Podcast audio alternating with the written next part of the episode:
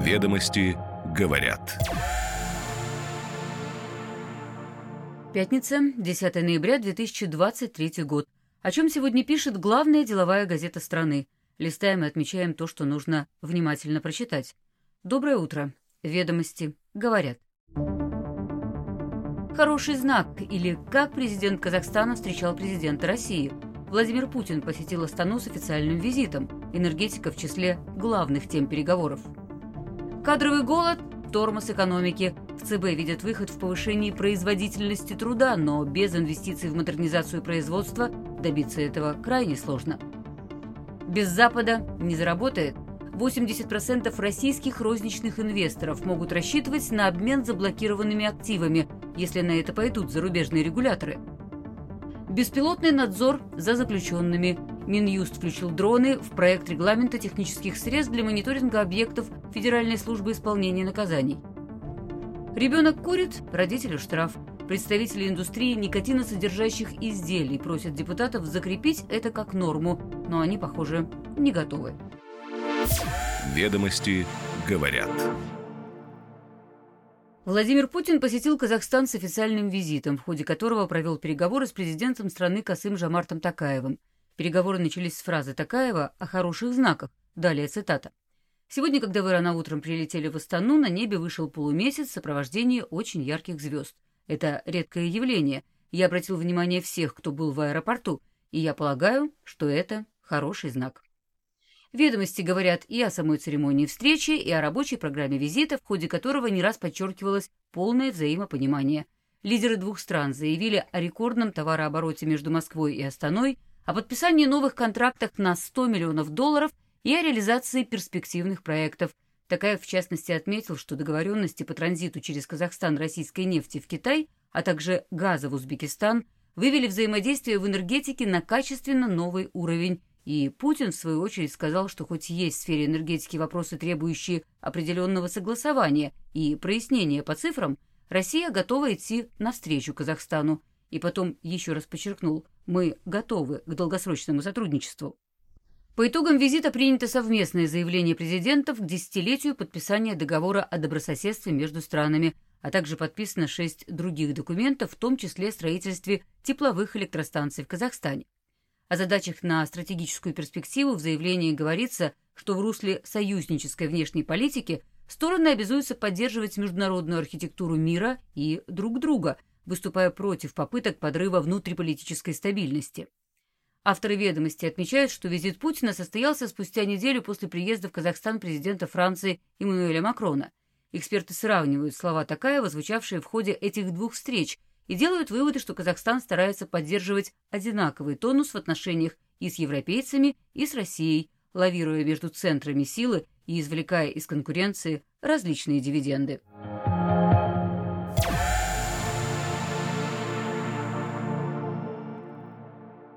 Экономика России почти полностью задействовала имеющиеся трудовые ресурсы и осталась без свободных рук. Это заявление глава Банка России Эльвира Набиулина сделала на совместном заседании Комитетов Госдумы, представляя основные направления денежно-кредитной политики на ближайшие три года. По ее словам, не столько нехватка денег, сколько кадровый голод сдерживает рост экономики, и особенно остро проблему ощущают отрасли, уже перешагнувшие до кризисный уровень, например, машиностроение и химическая промышленность.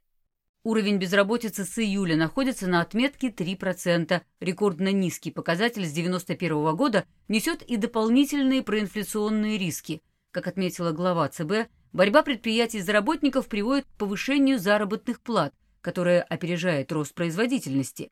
Если все дополнительные доходы граждан будут отправлены на потребление, то это выльется не в рост потребления, а в рост цен на товары и услуги. Чтобы не допустить раскручивания инфляционной спирали, объясняет Набиулина, нам нужно поддерживать более высокие ставки в экономике. Ведомости говорят сегодня, почему возник кадровый дефицит.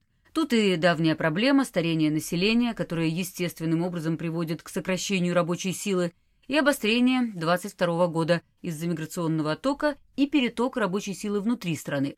По оценкам экспертов, с сентября по декабрь прошлого года общее число занятых в экономике в целом снизилось на полмиллиона человек, а в секторе госуправления и обеспечения военной безопасности на те же полмиллиона выросло.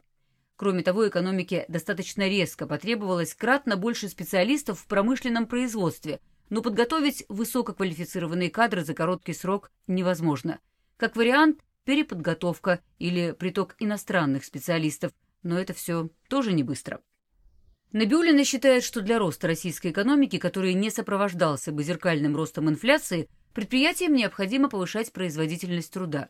С этим аналитики согласны. Но радикально изменить ситуацию можно только через инвестиции в модернизацию производства, а для достижения этой цели главное препятствие – высокая ключевая ставка – закупить оборудование под кредит, который сегодня готовы выдавать банки из области фантастики.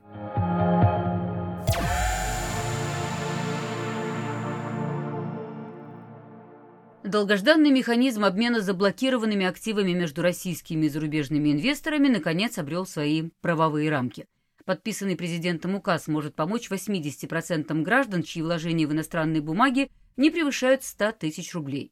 Ведомости говорят, что реализация обмена на практике зависит не только от России. Требуется согласие зарубежных регуляторов, а они, как рассказал первый зампред ЦБ Владимир Чистюхин, не готовы пока вести этот диалог. И все же, что касается самого механизма. Иностранцы, в том числе недружественные, могут выкупить у россиян бумаги, которые учитывались в национальном расчетном депозитарии – за счет средств на счетах типа С. Они-то и заблокированы. Сделки будут проходить на торгах, условия которых установит правительственная комиссия по контролю за иностранными инвестициями.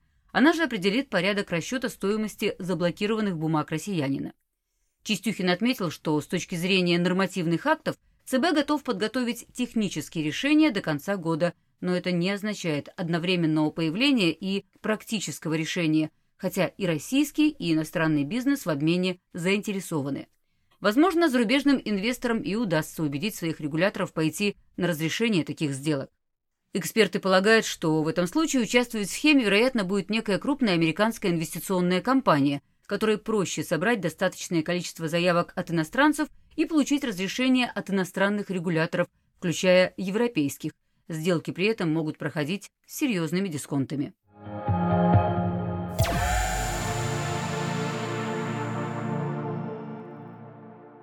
Министерство юстиции разработало порядок применения технических средств надзора за заключенными в следственных изоляторах и колониях. Среди прочего, для мониторинга территории будут использовать беспилотные летательные аппараты. Соответствующий проект приказа опубликован на портале нормативно-правовых актов. В приложении к документу, в частности, говорится и о том, что дроны применяются для контроля за запретными участками, и о предусмотренных средствах подавления дистанционного управления беспилотными аппаратами – как поясняют эксперты, тут особенность скорее в опознании своего дрона, так как преступники давно используют беспилотники для доставки запрещенных предметов в СИЗО и в колонии. Для такой системы свой-чужой доработок беспилотных аппаратов не требуется, за исключением систем опознавания и закрытой связи. Документ также устанавливает сроки хранения видеоархивов с камер наблюдения и переносных видеорегистраторов, которыми обеспечиваются сотрудники ФСИН. Обычные архивы будут храниться 30 дней, а в случае применения физической силы к подозреваемым, обвиняемым, осужденным не менее полугода. При серьезных инцидентах, заключенными до принятия процессуального решения органами дознания или следствия. В остальном порядок остается без принципиальных изменений. Оборудование камерами, громкоговорителями, проверки на КПП, сбор, биометрии и так далее.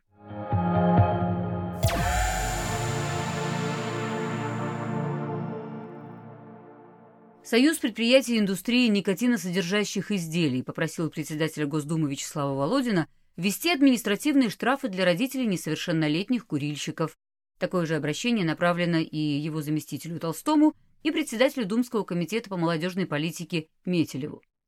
Предлагается, в частности, расширить действие статьи о штрафах для родителей за нахождение их детей в алкогольном и наркотическом опьянении, суммы там от полутора до двух тысяч рублей – Аналогичные наказания, по мнению авторов инициативы, усилит правовые позиции органов внутренних дел, педагогов, комиссий по делам несовершеннолетних, а также защитит самих детей от курения.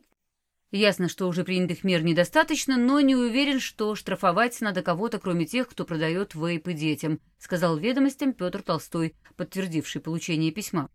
Артем Метелев, в свою очередь, заявил, что не будет поддерживать инициативу избыточно наказывать родителей за то, что контролировать крайне тяжело. Педагоги и юристы тоже не в восторге от идеи дополнительных штрафов. В этом случае под подозрением окажется каждый родитель, и лучше бы проводить с ними просветительскую работу. К тому же по закону за вовлечение несовершеннолетнего в процесс потребления табака взрослых и так наказывают штрафами, а в Госдуму внесен законопроект, предлагающий за это еще и уголовную ответственность.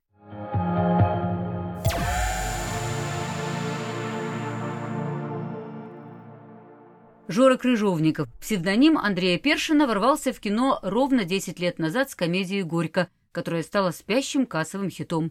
Дебют молодого режиссера сенсационно заработал 773 миллиона рублей. С тех пор Крыжовников – один из самых коммерчески успешных российских постановщиков.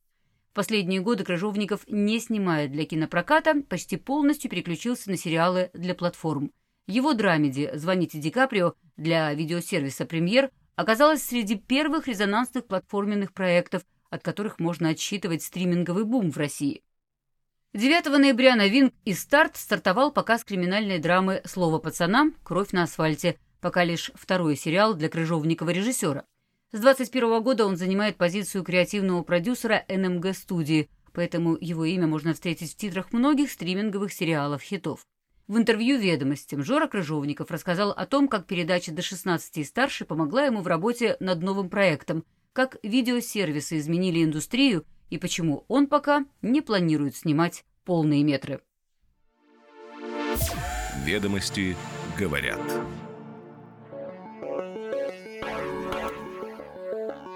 Каждое утро по будням «Ведомости говорят». Краткий обзор публикаций главной деловой газеты страны. Делаем паузу на выходные, а в понедельник с новыми силами. До встречи.